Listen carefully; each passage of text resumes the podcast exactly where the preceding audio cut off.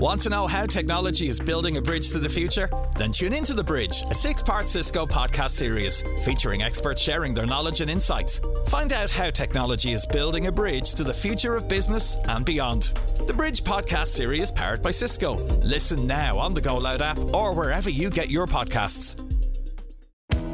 Between the Lines with Andrea Gilligan. This is News Talk. You're welcome along to News Talks Between the Lines programme with myself, Andrea Gilligan, where we'll be taking a closer look at some of the main stories and issues of interest. My thanks to everyone who got in contact regarding last week's programme on the need for mandatory vaccinations and the opinions on both sides. You can listen back to the podcast on newstalk.com or on iTunes. And as always, you can get in contact with us today by emailing between the lines at newstalk.com or on Twitter at myself at Andrea Gilligan. Well, coming up today, we'll be discussing the extinction emergency. We'll be talking about the collapse of nature and the associated risks for humans. To discuss, we're joined in studio by our panel Jane Stout, Professor of Botany at Trinity College Dublin, Pádraig Fogarty, who's the Campaign Officer of the Irish Wildlife Trust, and also Yvonne Buckley, who's a Professor of Zoology at Trinity College Dublin and the Chair of the National Biodiversity Forum. You're all very welcome and thanks for joining us today. Um, I suppose really to start, the the devastating impact of humans on nature has kind of really been laid bare earlier this week in a fairly compelling UN report. And one million animal and plant species are now threatened with extinction. Um, nature everywhere certainly appears to be in decline as a result of this new UN report. But could I maybe just start with yourself first of all, I suppose, Jane? Just give us some of the details, some of the main components, the findings of this report that was published this week. So the report was um, a, a, global assessment of the state of biodiversity and ecosystems around the world, compiled by uh, hundreds of scientists based on years of research um, and endorsed and signed off by um, the world's governments. So in that way, it's quite significant um, in terms of the, the, the back uh, the background research that's gone into it. Um, the, the, the the headlines in terms of a million species threatened with extinction, in terms of the main drivers of uh, loss of biodiversity and destruction of ecosystems. Um, these are things that to people working in the community, it, it's not new um, information. So we know that uh, habitat loss and destruction, that climate change, overexploitation, pollution, um, invasive species, we know that all of these things are causing biodiversity loss, and we've known this for, for the last few decades. I think the important thing about this report um, is that it's put this information out uh, in such a way that it is uh, non-equivocal now. So it's it's not that this is a debate; it's that this is now a fact that has been uh, agreed by um, uh, scientists all over the world mm. and also endorsed by governments. So I think that's the the the main um, thing to take from the report, as well as the, the recommendations from the report that we need um, transformative change. So we need to address this um, uh, destruction and, and loss of nature in what we're doing in our everyday lives, in our economies, uh, in our behaviour, and realise that uh, natural resources aren't infinite, that we can't just keep exploiting. Um, nature and natural resources for short-term business or economic gain, um, and that these things are fundamental. There, it's, nature's our life support system. You mentioned that you weren't as obviously as people for people working in the community, this particular area, you weren't you're not widely surprised by the findings. But do you think when people hear these kind of headline stats, some of which you mentioned, Jane, that it might actually sort of ring a bell with people that oh actually I, maybe I didn't know that. Absolutely and I think that's one of the key things is that you know we've had various people say to us this week gosh I didn't realize it was that bad. Um, and I think the the other thing that's come across um, through the week has been yes this is really bad but there's still time to do something about it. Um, and so you know people get fatigued with the doom and gloom statistics of how bad it all is um, but I think you, you know we do have the chance to to make the changes that are necessary but it, it, it is going to be transformative. It is going to involve uh, changes across society and across uh, the economy in the way that we, um, the, the, way that our, our systems work. Pádraig Fogarty from the Irish Wildlife Trust. Just give us your take, first of all, on this uh, UN warning. I think it's uh, I think it's devastating. I think we should be shocked and even a little bit scared by it because uh, nature is our life support system. We only have one atmosphere. We only have uh, one source of water and food. Uh, everything really comes from nature. If the global ecosystem collapses, and when we look at this in parallel with the collapse in our climate, uh, it really does, as David Attenborough pointed out last year, it really does spell the end of human civilization as we know it the absolute end. Yes, well, I mean, we know that human civilization has collapsed in the past, for instance. We know that mass extinction has happened in the past. There's absolutely no reason why it couldn't happen again. What this report is spelling out is that this is underway at the moment, today. Uh, we have options, uh, and the sooner we act, the better. Just in terms of the kind of the, the, the, key findings or recommendations from the actual UN report, I suppose just to kind of spell it out to people, I think a lot of the information that people have kind of taken in in this particular topic during the week will come as kind of new news to people that aren't per, perhaps completely au fait with this, but just what were you kind of do you think people would be most shocked by to hear the things that might actually affect people on a day to day basis? Um, well, I, I suppose uh, nature has vanished from Ireland. So, you know, when you walk in the countryside in Ireland, what you're seeing is, is a shadow of what used to exist. Now, many people haven't really noticed that or, you know, don't see that disappearance, as it were, because you're asking people to see something that isn't actually there. If you talk to older people, uh, particularly older people who lived in the countryside, who live near the sea, particularly those people who worked in the sea or on the land, they will tell you how abundant nature was even only 50, 60 years ago. Uh, and that has all uh, disappeared. The really frightening thing, of course, extinction is nothing new. It's been happening, uh, you know, by humans for many, many centuries, but it has really ramped up, accelerated exponentially. And actually, if you look at extinction rates and the loss of forests and the overexploitation of the seas and greenhouse gases and all these other indicators, the graphs all look very similar. It's all this exponential ski jump type uh, mm. shape. Uh, and we don't really know where it's leading. So this is the kind of the acceleration in the loss of, for instance, animals and plants and etc. Like that. That's what we're talking about. That's what we're talking about. The World Wildlife Fund produced a report last year that said seventy percent of the world's large mammals have vanished not not species extinct now, but the numbers, the absolute numbers, have dropped by seventy percent. We know that ninety percent of the large mammals on Earth are humans, our pets, and our livestock measured by weight. Seventy percent of the birds in the world uh, are now poultry. This is the extent to which humans have commandeered all the resources of the earth for our own wants. Can I bring you in, perhaps, Yvonne Buckley, just as the Professor of Zoology at Trinity College? Just give us your take, first of all, on the UN report. Yeah, so throughout my entire career, scientific career, um, these studies have been accumulating. So, as Jane said, we've known about biodiversity loss for quite a long time, but it's been piecemeal. We've had, you know, a little study here, a little study there, bigger studies showing, you know, worrying trends. And now the collection of all of these thousands of scientific papers together in the um, in the UN report is really, really important and it provides that consensus. So there's no, we can no longer argue about the facts, which is great. There's you know, something like about nearly, there's just under 2,000 um, pages of findings, I think, alone as part of this. Absolutely. So all we have at the moment is, is we have a, a, a tens of pages in the um, policymakers summary, um, where lots of, of the, the essence of the scientific report is distilled. Um, and then to follow, there will be thousands and thousands of pages of the scientific report, which pulls together all of these studies. So there are multiple lines of evidence. We're not just relying on one source of evidence to say that species are declining or ecosystems are degrading. And in fact, in Ireland, we can see exactly the same kinds of trends. If we look at the data from Ireland, we see that 90% of our habitats, um, this is where species live, 90% of them are in inadequate or bad condition. And this is reporting that we do every seven years to the EU to fulfil our requirements under, under um, policy, EU policy. So this is Irish government data, uh, which is showing that 90% of our habitats are in inadequate or bad condition. And over 30% of our species, of the, the species we have to report on, are also in inadequate or bad uh, uh, population conditions.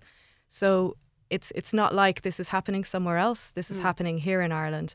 And we're seeing the same kinds of pressures here that are outlined in the IPBES report. Um, we're seeing uh, intensification of agriculture, and I have an experiment myself in the Burren that shows that if you fertilise grasslands, very, very quickly you lose species. So the most competitive grass species um, dominate, and you lose all the, all the other species. So you can go from a beautiful grassland with 30 or 40 species in it down to a grassland with two or three or four species in a matter of two or three years. And we, you know, we've seen that in real time. And that kind of result has been replicated all over the world in similar experiments. So we see from experimental evidence, we see it from observed declines, like Pádraig was talking about. Um, you know, the multiple lines of evidence here, all pointing in the same direction.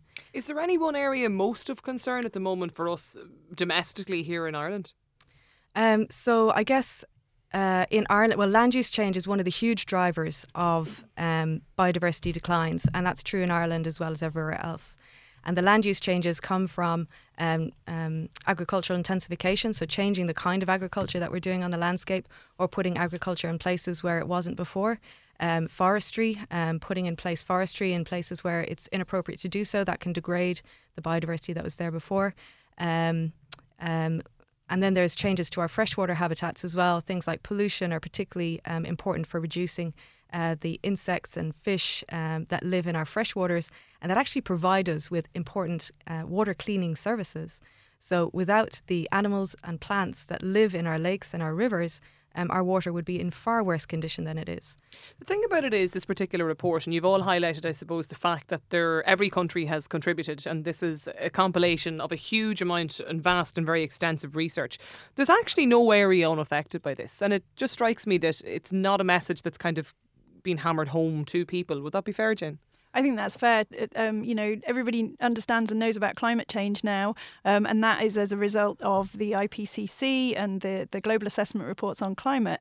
This is the equivalent. So this is the first time there's been a global assessment of biodiversity and ecosystems, um, and so it's it's the first time that it has has the same kind of gravitas, I guess, as the the climate change reports.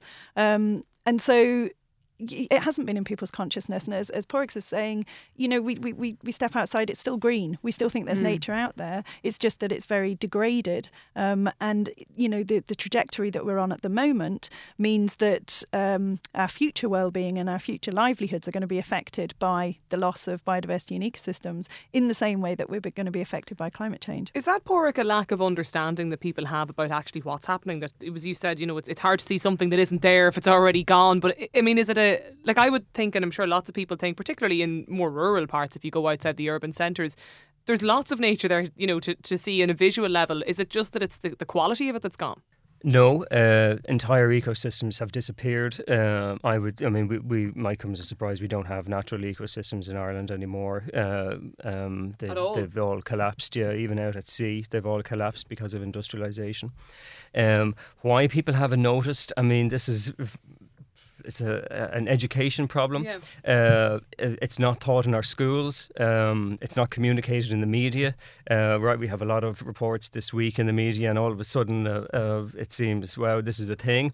This has been going on for decades. The Irish Wildlife Trust has been working in this area for 40 years this year, uh, but it hasn't really been communicated in the media.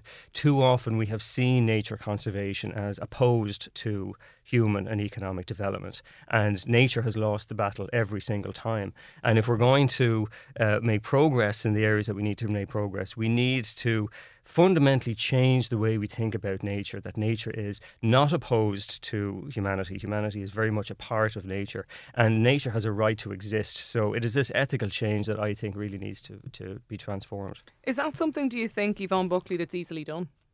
Because no. that would be a massive, I think, societal shift in Ireland. It's yeah, I mean, I think the very first thing we need to do is look at what we have, um, you know, and and Pádraig is right that our our historical ecosystems have been lost. They've been transformed. Um, so they've been changed into something quite different. We've created new ecosystems with our cities, for example, that never existed before, and with our agro ecosystems. So this is the plants and animals that live in our in our um, farms and and roadsides, and you know we have transformed these ecosystems massively. Um, they are homes to different kinds of animals and plants than they ever were before. Now, we want to maximize the amount of nature of species that are out there in, you know, in, in our ecosystems that can provide us with goods and services, things like health and well-being, um, things like clean water, things like food. We can't farm without biodiversity. We need um, nature to be um, part of our agro ecosystems. I suppose a lot of the changes, though, that have taken place, have, I imagine, have been to facilitate and to assist, particularly in the agricultural sector. Sorry, I should say, but in terms of mm-hmm. trying to improve the the livelihoods of many people. sure. people. I mean, we couldn't have the number of people living in, in the world right now without the transformation of ecosystems.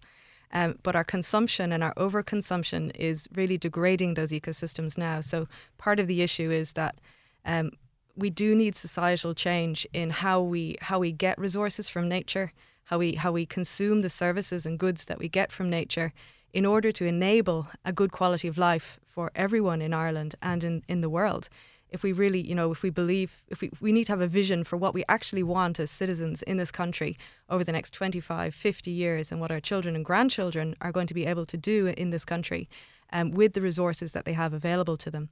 At the moment, we are narrowing our options massively because of the loss of biodiversity.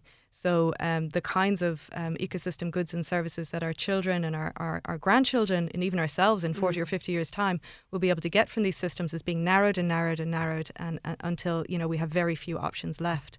So, if, if our only options are a few crops or a, um, a couple of breeds of livestock and something goes wrong with those, then that's that's very bad for our you know our survival and our life support systems. So part of the the value of biodiversity um, and nature is actually expanding the range of options that are available to us. We don't know what the world is going to be like in 50 years' time and what we're going to need. That's what I was going to ask. Like, I mean, for people driving along in their cars at the moment, listening to this, and you're talking about the range of options that are out there and the need mm-hmm. to diversify and to change what we're doing.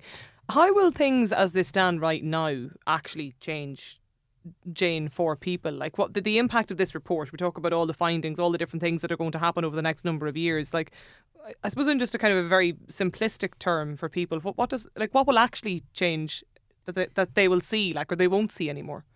I mean, I think it depends on how uh, the, the, the findings from the report are implemented. So it depends on how our government reacts, uh, what we do now as a result of the report. Uh, we ha- we already have environmental policies. Uh, we already have um, uh, policies for, for biodiversity conservation which need to be uh, implemented properly. Um, but I think one of the problems is uh, a lot of the time we don't know what there is out there. So we have um, various ways of measuring our uh, economic uh, system status. So we have, you know, national accounts, uh, we have GDP, we have um, ways of measuring our population, we have population censuses. we don't have an equivalent for nature. So we don't have an account of what our stock of nature is at the moment. Um, if we had that, then we can start to look at how that might how that's changed in the past, which we kind of know it's it's deteriorated, mm. um, and how our actions, uh, restoration or enhancements, can improve that stock of nature and make sure that these goods and services are still delivered. So, for example, if a farmer's doing his accounts. Uh, soil doesn't appear on the farmer's accounts, which is crazy because you can't farm without soil. So it's it's you know it's changing the way that we uh, manage. It's changing the way that we um, uh, our policies, the way that we do things on the ground, and the way we report on okay, them. just explain that to me and the, mm. the idea of um, putting soil, for instance, on a basic level, just just on the accounts in terms of like a kind of a stock take. Like, yeah. how would that actually work, or what would that involve for farmers? So, I mean, it would in, ter- in in terms of putting nature into a balance sheet, we need to know what there is um, and so we need to know how much of it there is. So, you know, if we're talking about soil, we can look at, at the uh, the quality of the soil using various uh, metrics for, for soil quality. We can look at, um, you know, if, if the amount of forestry and the, the amount of carbon that's being sequestered by that forest. So, all of these metrics for nature and what they're doing, we start with the basics of, of how much is there and then what's the quality um, of that asset. And then we can start to look at how we can improve the quality of that asset. So, in terms of soils, if we've got very degraded soils, um, then the quality of those soils is, is low. Uh, so, what can we do to improve the quality of those soils? And what can we do to improve the quality of those soils such that, excuse me, such that it's the um, the functioning of the soils that's preserved uh, and enhanced, rather than just resorting to um, uh, synthetic application of you know fertilizers or something. Is that something, Padraig Fogarty, do you think would that contribute in any way to actually improving things? Um, I think uh, I think it's probably part of the solution. Um, but I think uh, what is what is more important is is is how we address our relationship with nature. I mean, we have laws going back now 30 years to protect wildlife in Ireland, and uh, and they keep coming, you know, and we keep signing up to these laws, and then they're completely forgotten about. Uh, how is it, you know, I, I, struggle to explain to my children how we have laws in this country that can be completely ignored uh, to protect wildlife. Um, so we have to, uh, which you know, we, this is where it comes back to to how we value nature and how we value our place in nature. I think maybe we need a, a constitutional amendment to give uh, people a right to live within a healthy environment. This is something that has been approached in uh, in some South American countries, for instance, where nature uh, has a constitutional right, and we're seeing this in some other countries as well, where natural ecosystems are given the same rights as people, and uh, and can sue industries uh, w- uh, that are damaging it. That'd be a massive shift in Ireland. But should we need a massive shift in Ireland? We're destroying everything uh, all around us. Uh, you know, anybody who has, uh, you know, uh, done any research in this, you're driving around Ireland and all we see is destruction everywhere. We have to uh, try and restore some element of, of nature, uh, not just on land, but in our seas as well. I mean, remember, our seas are three quarters of the Earth's surface. They're absolutely enormous. And to borrow a phrase, they're too big to fail. We may not realise how dependent we are on the seas, but we get half of our oxygen. If the ocean e- uh, ecosystem collapses and stops producing oxygen, we really are in big trouble. Do you just? I'm just curious. Do, do you think would there be an appetite for something like that? For uh, new laws? Yeah. Uh, I think if it is explained properly, uh, yes, and I think there's also big opportunities in it as well. This is not a punitive measure. I think people like the idea of, of protecting nature and uh, and living with, in harmony with it and, and having thriving nature. I think there's enormous benefits uh, to address other things. The United Nations have come out with goals known as the uh, Sustainable Development Goals and it's about not addressing climate change in one corner and addressing biodiversity in another, but it's about addressing all of these things poverty, inequality, education uh, in one go. Because when we look at one area, we find, well, we can't do this because it is linked to poverty over here. What's your take actually on some of those points, Yvonne, that have been mentioned there by Jane and Pádraig? Um, so there's a, there's a couple of things. One is that we have this, I guess, a blanket. If you can imagine a blanket and there's lots of threads in it, and we're pulling out the threads one by one, and that's species loss. We're pulling out one thread, another thread, and it doesn't matter for a while. You still have a blanket. So you can pull out quite a few threads, you'll still have a blanket, it'll still function. But we're at the stage now where we've got all of these benefits from nature for free for a very long time, and we still have our blanket. But now we're at a point where it's starting to look very threadbare in places, and we're starting to need to put patches on it and transform this blanket into something still usable. Um, you know, so that's that's the analogy that I that I use, and all of the interactions between species are critical for holding those threads together. So we're breaking all of that down. What we can do at this point is really think about what we want in this country in terms of rural development, in terms of urbanization, and how we can make that work with nature and not against it. So we have amazing natural resources in Ireland. We have amazing marine resources, amazing resources on land and in our fresh waters, and we need to look after them. Um, so we need to have sustainable agriculture, sustainable food production systems, sustainable forestry that provides multiple benefits to people, not just timber um, as a private gain, but some public services, things like amenity values. People love to go walking and mountain biking and, and you know using these mm. these natural resources they underpin our tourism industry, which is hugely important. But you know, without proper management, there can be um, you know pressures from tourism back onto those assets. So it really is in our self-interest, not just not just nature for nature's sake, but it's in our self-interest as citizens and members of the society to look after it, so that we continue to get those benefits and to enhance those benefits um, you know, we can be looking at a much brighter future than we have currently looking at business as usual by taking nature into account here, by quantifying it, as Jane said, by appreciating it for its values, as, as Pádraig said, and by making people more aware of the amazing nature that we, we do still have amazing nature in Ireland. We still have Killarney National Park, amazing oak woodlands, um, Atlantic rainforest. Excuse me, Atlantic rainforests is what they're called. Mm. We have Wicklow Mountains National Park, um, we have um, amazing local uh, countryside. Back where I'm from in Duhallow, we have you know freshwater pearl mussels in the River Blackwater and the River Allow.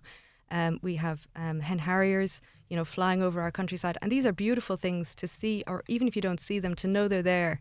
And the history that's involved with freshwater pearl mussels and the pearls were used as jewelry back, you know, in, in ancient times.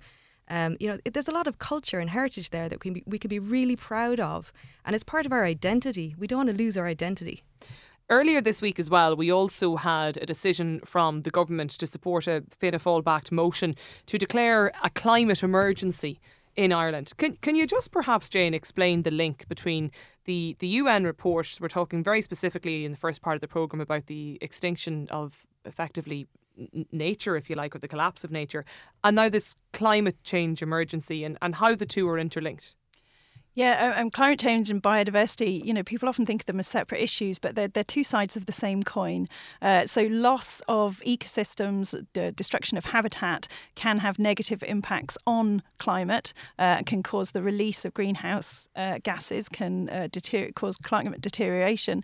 Uh, but nature can also be a solution to climate change. So, by um, increasing forest cover, by restoring and re-wetting boglands, we can bring carbon back into the system uh, from the atmosphere. So the link between biodiversity and, and ecosystems and climate change is, is, is fundamental. You know, the two are uh, inherently linked together, and we can't um, afford to put in climate mitigation measures that uh, cause further destruction of biodiversity. And research has shown that if you put in measures to restore biodiversity, you get climate benefits as well. So the, the two things go hand in hand. Can you just give us your viewpoint as well, I suppose, Pádraig, on that? Yeah, I mean the two the two issues are very much linked because they're both related to, to uh, humanity's extraction of nature from from you know habitats from the, the land and the sea uh, to meet our own economic goals. So I mean you know cutting down a forest uh, to create timber uh, is similar enough to, to sucking oil out of the ground and, and burning it. Um, but uh, there have been studies to show that uh, restoring nature can help us meet about 30% of our climate change targets. Uh, under the Paris Agreement. And this can be done through regenerating our bogs, through regrowing our forests, uh, through protecting our seas, and uh, what's called regenerative agriculture. So, so, just to be clear for people listening, because they will have heard us talking quite a lot this week about the idea or the notion of the, the climate change emergency that's been declared. I think we're only the second country to, to, to do so here in Ireland. But that doesn't actually include what we're talking about in terms of what's contained in the UN report. It does actually. Yeah, does it? the declaration was a climate and biodiversity emergency. Okay, so that's it, it, it did link the two things. Yes. So does that mean that there is now an urgency that the government has accepted that this is actually a priority? Well, we have to hope so. Um, certainly, you know, it's it sounds great and it makes a great headline, but we really have no time to be hanging around. Uh, we have to move to action phase. Uh, there's lots of things we can be doing. There are short term things. There are things that are going to take much longer and will need uh, more time.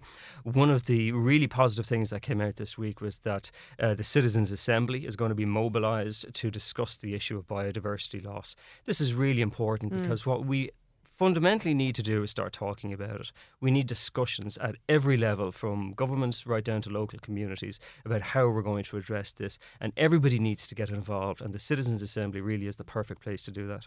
And what would you be hoping would come from something like that? The fact, I mean, people will be aware of the Citizens' Assembly and how involved it was in terms of you know the discussion before the um, the the Eighth Amendment and very you know we've had various different items that have been discussed. It wasn't just one sole issue, but what would you expect might or what would you like to see come from that? Well, uh, number one, we have to we, we we need a commitment that we're going to implement the laws we already have. We need to start funding nature conservation in Ireland. Nature conservation gets absolute pennies. I mean, we give about the same amount of money to greyhound racing, believe it or not, that we do to preserving our national parks and, and saving species from extinction. Uh, and this has just been just a very low priority for, for government spending. That has to change, uh, and we have to bring nature conservation into every single department in government, into every everything we do. Um, one of the big ideas that, that has to happen is the creation of marine protected areas. So we need to start creating these large areas of sea where damaging activities are excluded. We have a great opportunity along the bogs, which have been basically destroyed for, for turf extraction and, and electricity burning.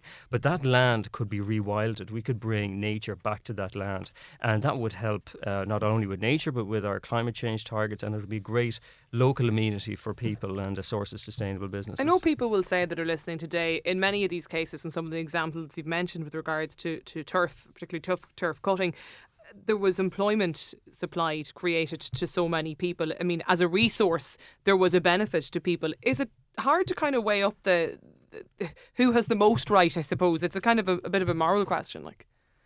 Well, that I mean, that was a decision that was made in the 1950s. You know, the bogs were seen as a problem, and uh, and you know, Bord na Móna was set up, and uh, and like of course I can see it brought local employment and economic activity to those areas, but that was only ever going to last for a certain length of time. We're you think there's other uh, areas or other well, I mean, the, resources the, that can be utilised. The, the the turf has been taken out of the ground and it's not there anymore. So what do we do with it now? Um, you know, Bord na Móna is coming up with all these kind of more get rich quick schemes. But what we really want is more community involvement. What do we want for the long term future? I think there's a strong moral argument that we, we have destroyed an entire ecosystem when we took the bogs out. Uh, we need to, in a way, pay reparations now to nature and give that land back to nature. What's your view, Yvonne Buckley? I suppose we have a couple of different points that have been mentioned there. Yeah. So first on the the biodiversity expenditure um, point, and um, we really do um, we, we, don't spend enough on uh, biodiversity here in Ireland. So just 0.31% of the total government expenditure is spent on biodiversity in this country. And we see it as a, a critical infrastructure.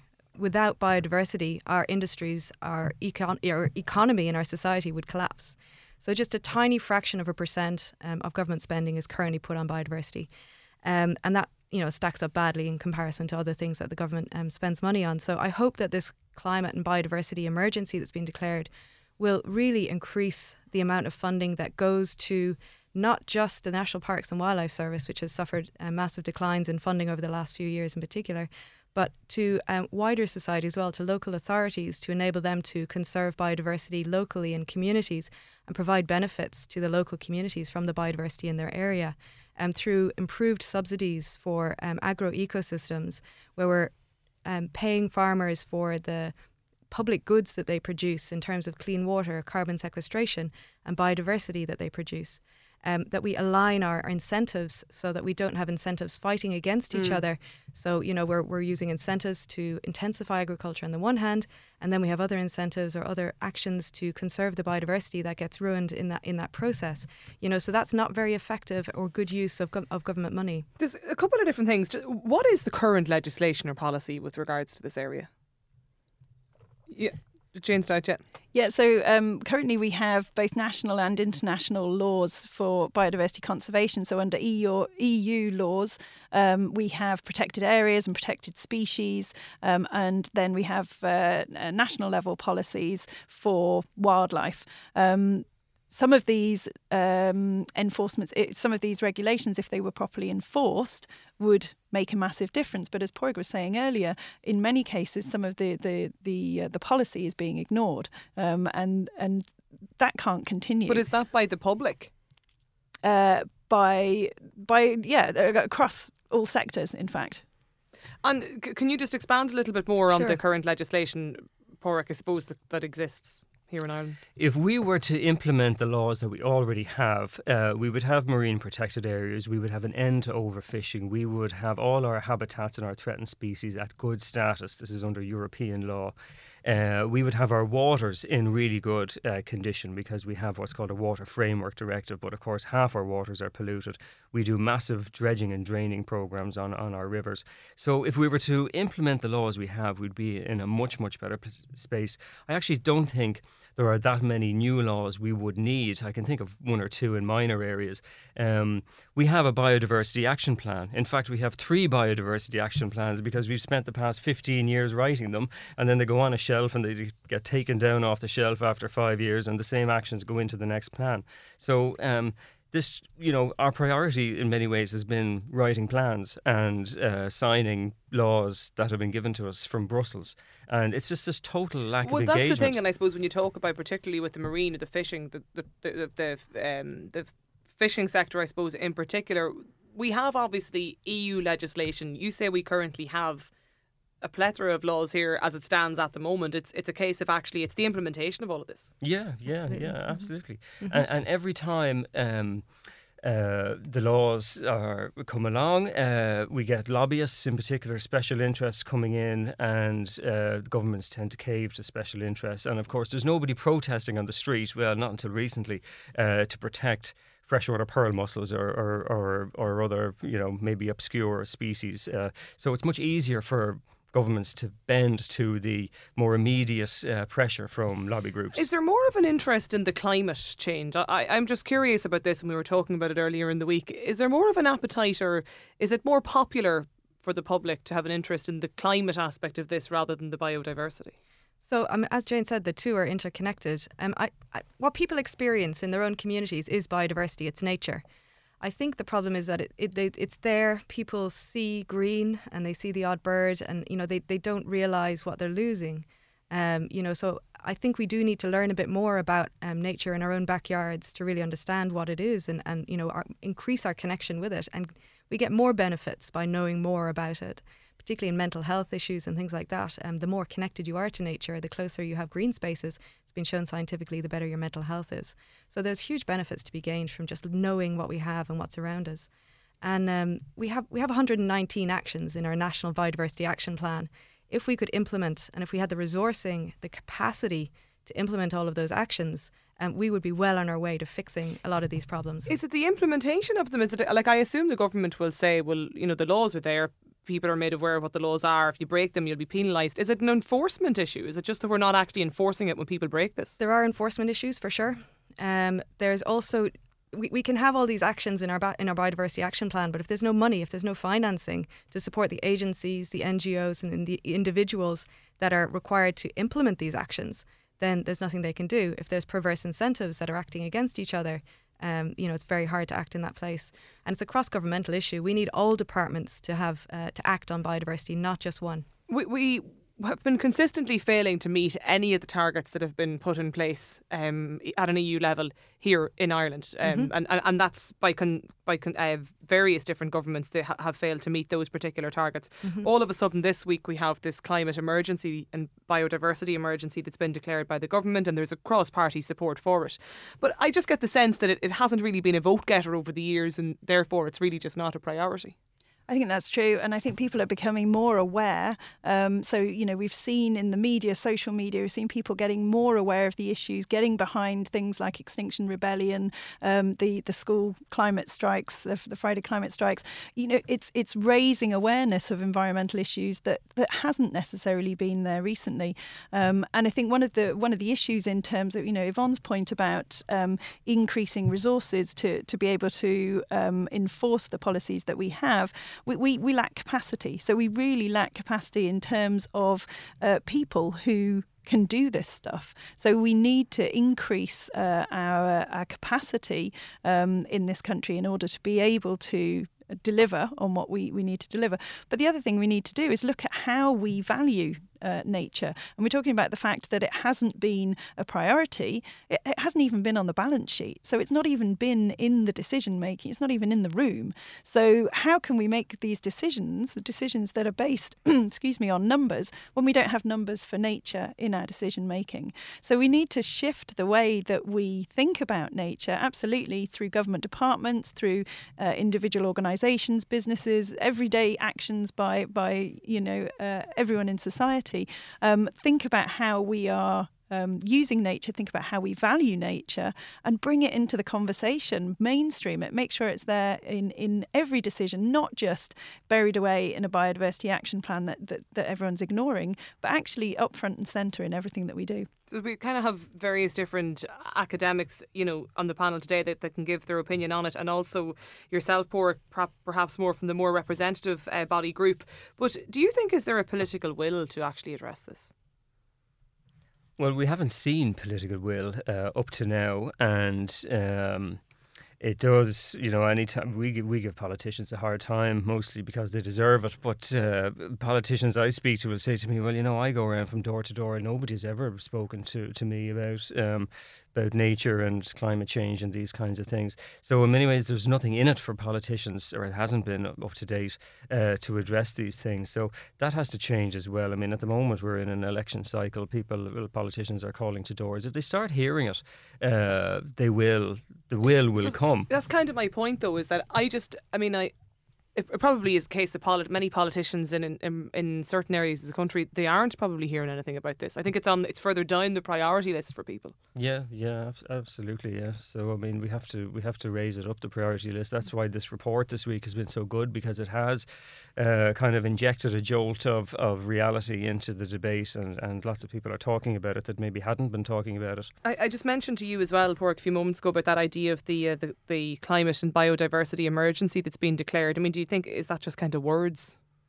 Well, so far, yes. Um, we have t- two very important uh, things that came out of it. One was that um, the issue of biodiversity loss will be sent to the Citizens' Assembly. That's uh, that is a very concrete positive action. The other thing is that the government announced that they were going to accept in full uh, the joint report on climate action. Now, there's a lot in there for nature as well, uh, so that is very positive. So, in that regard yes, it's slightly more than words, but really we haven't seen any action. Like there's a couple of things that the government could literally do in the morning mm. if they were serious. Just give us two or three of the top headline ones for people that are just tuning in. Right, so Bríd Smith is a TD. She has proposed a climate emergency bill that would stop all new oil and gas exploration uh, in our seas.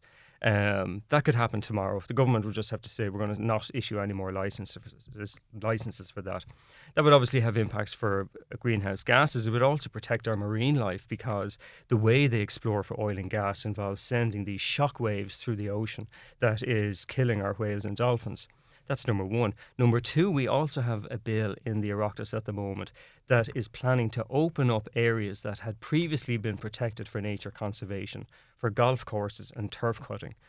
That's in there at the moment. They could decide, okay, we're not going to support this anymore. So they're just kind of the two top mainline things that you think could actually be rolled out? Uh, in the very short term, yes. And how much of these problems that are, uh, you know, spread across all of the newspapers this week, how much of that would they address? Well, I think it would it would send a, a signal that they're serious, um, and it would start the process. I mean, so far all we've had is talk. I mean, we've had governments saying they think climate change is really important, and then the next day they're issuing new uh, licenses for oil and gas exploration. So of course people are cynical, and people think that this is this is all just talk. We need some signals now in the short term. If it is an emergency, what are the actions we're going to take okay. now? And you today? say the Citizens Assembly certainly recommendation is you take that as being one of those. Can I ask you, Yvonne Buckley, just I suppose for your kind of general sense on the political ambition or motivation to kind of address these issues? Yeah, I mean the the IPBES. Just getting back to the IPBES report for a second. I mean they have a very strong statement in there that we need um, big societal transformative change. Um, that this can't be done on a piecemeal basis, and that that kind of approach has failed up till now and that there are huge vested interests that will have to be overcome in order to get that societal change to happen. So we're talking about big change here in society in Ireland and worldwide in order to to protect nature and biodiversity. We've shown in Ireland in recent decades that we can do change. We can. We've had big societal changes. Um, we're, we're now asking our politicians to step up again and say, you know, this is probably the biggest societal transformative change that we're, we've been asking for in recent decades. So that's the level at which uh, at, that things are at. And the IPBES report provides some really useful ways forward here about how to structure that change. And the first thing they say to start with is a vision of what makes a good life. So it's on citizens. It's up to us to say what we think a good life would involve. And it would involve things like, you know, adequate food, good quality food, you know, well being, a healthy life, um, good mental and physical health, um, the ability to um, uh, use our resources sustainably and provide for intergenerational justice in that the next generation coming after us and after them will have a similar suite of options available to them. So, you know, I think if we start the conversation with what kind of life do we want to have, and then what kind of nature and environment will provide for that good life, um, that then will, will naturally then a bunch of, of, of different solutions will present themselves, some of which we can do with appropriate resourcing right now, um, and some of which will require more uh, more transformative change. Can I just ask you, how do other EU countries address this particular issue? Well, the the um, climate and biodiversity crisis that was uh, announced by the government this week um, comes just a few days after the UK has announced um, a, a, climate crisis. Uh, other European countries haven't responded yet, but I suspect that there there may be more that will will now come on board. I think it's great that Ireland's leading the way um, in terms of this. In in terms of the reactions um, and the uh, it, it's it's been different in different countries, and I think there are different issues in different countries and different uh, drivers um, for biodiversity loss in different areas. So I think there's there's not a one size fits all solution um, in terms of the the individual policies and the implementation. Is it, it varies across the country. Mm. So I think that's why there's a lot of responsibility on us to develop what's right for us here you know, in the, in the, within the uh, the big picture of restoration of biodiversity and, and halting climate change. Pádraig, if other countries, EU countries, still have to really address this issue, and yet we're the second to actually, you know, put it on the priority list, if you like, and the government has declared it a, a climate and biodiversity emergency, are we actually lagging that far behind them? Um, well, I mean, the figures will, will say that. And um, only yesterday, I think it was, uh, there's an EU summit on at the moment in Romania, and eight of the leaders uh, said that they wanted to increase the prioritisation of climate change. And Ireland wasn't among that eight. So um, certainly there's no country that is doing perfectly well, uh, particularly on a, on a nature um, uh, debate, though. Uh, most European countries, I would say nearly all of them, have large areas within them that are only only for nature, that are kind of wilderness, if you like. You can go to Spain, for instance, and you'll find areas where there's wolves and bears and great areas of forest. Um, there's nowhere in Ireland like that uh, because our landscape has been so utterly transformed. And I think that needs to form part of the debate about where we're going in the future as well. Are we willing to give areas of land back that would be predominantly for nature? Now, I'm not talking about kicking people off their land and building a fence mm. around yeah, areas. Just to be clear about yes, that. Yes, absolutely. Like I, I do. Like in these areas in Spain that I'm talking about, you have communities and you have people living and, and quite lively economies in many cases. Uh, but they have learned to live with nature and with these big animals and uh, and wild nature, and that has to be part of the solution. I think. Is there any one particular EU country, just by way of comparison, Yvonne, that people can kind of draw to? Um, I'm particularly impressed by the the 25 year vision for the environment that the UK has put up recently, where they went out and they thought about, you know, what is it that we want in 25 years' time, um, and and that gets you out of these short termist kind of. Um, you know, election cycle to election cycle um, type of, of action that we have. You know, so having something like the the Ireland 2040 project for nature and biodiversity would be a really good way to start, mm. I think, and that would enable us to to put that vision together of what we actually want in terms of nature and the environment and its support for our industries, economy, and society. Um, so I like that. Um, I agree that with Pádraig about these big um, wild areas that you have in places like even Poland Italy, you know, where where they have big enough areas that they can have bears and wolves and and, and all of the ecosystem services that go with that um, that we have the opportunity to do something really exciting in Ireland in, in various different parts of the country. The introduction or the reintroduction of golden eagles in Donegal has been, uh, you know, amazing, and white-tailed eagles uh, down in Cork and Kerry has been fantastic. I mean, these are amazing animals to go and see, and to think that we have these top-level um, carnivores and predators, you know, back in our countryside mm. is fantastic, and it, it's a sign of a healthy environment when you can support um, big animals like that. I think people will say, yeah, look, this is an issue. I want to see it addressed. And I know just from the kind of messages and text messages that we get from listeners into the station, it is a priority for a lot of people. And they do care more about climate and biodiversity issues than they ever did before. And it's all fine until all of a sudden there's a carbon tax or there's some sort of a some sort of a stick, you know, to try and actually address this. I mean, is that something? Is that what we really need? I suppose just to ask you all around the room before we finish, starting with yourself, Jane. Is that the kind of measures we need to really address this? We need to start penalising people who are I mean, I think it's, you know, it can't just be the stick. There needs to be the carrot as well. So there needs to be incentivization as well as taxes.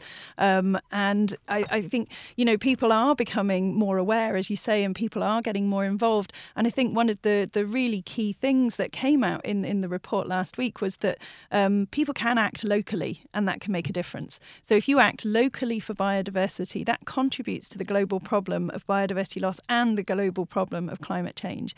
So people can do things things that aren't going to um, make their, their, their lifestyles worse. Yes, there's going to need to be some, some taxes and some changes in the way uh, that um, uh, the, the, the, you know behavior behavioral changes can be both stick and carrot, mm. so taxes and uh, incentives. Um, but there, I think there there is the appetite for, for change, and like I say, global, local change can make uh, a difference if everybody does something that can make a difference. Pádraig Fogarty? I think it goes back to the UN Sustainable Development Goals and it's why they're so important. We don't want to address climate change and then increase inequality. We don't want to reverse extinction and make poverty worse. Uh, so we can't look at all these problems in isolation.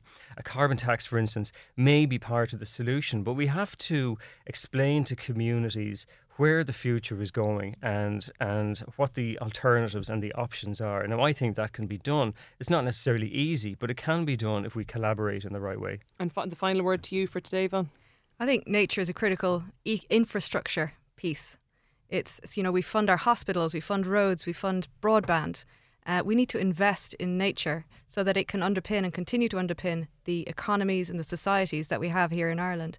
Without that investment, it's just going to fall apart lots to consider uh, and really informative from all of the panelists today. My thanks to you for joining us. If, if, you have a view on this, you want to get in touch with us, you can do so by emailing between the lines at newstalk.com or on Twitter at myself at Andrea Gilligan. I'm afraid that's all we have time for today. My thanks to the panel, Jane Stout, Pádraig Fogarty, and Yvonne Buckley. Buckley. If you've missed any of the programme, you can download the podcast on our website at newstalk.com or search for Newstalks Between the Lines on iTunes or any other podcast player. My thanks to the production team, Elaine Power and Stephen Jordan. I'll be back again with breakfast briefing on Monday morning from 6 and also between, with Between the Lines this time next week. But for me, Andrea Gilligan, have a good day. Between the Lines on Newstalk. Want to know how technology is building a bridge to the future?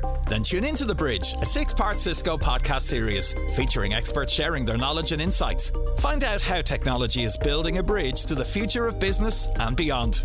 The Bridge podcast series powered by Cisco. Listen now on the Go Loud app or wherever you get your podcasts.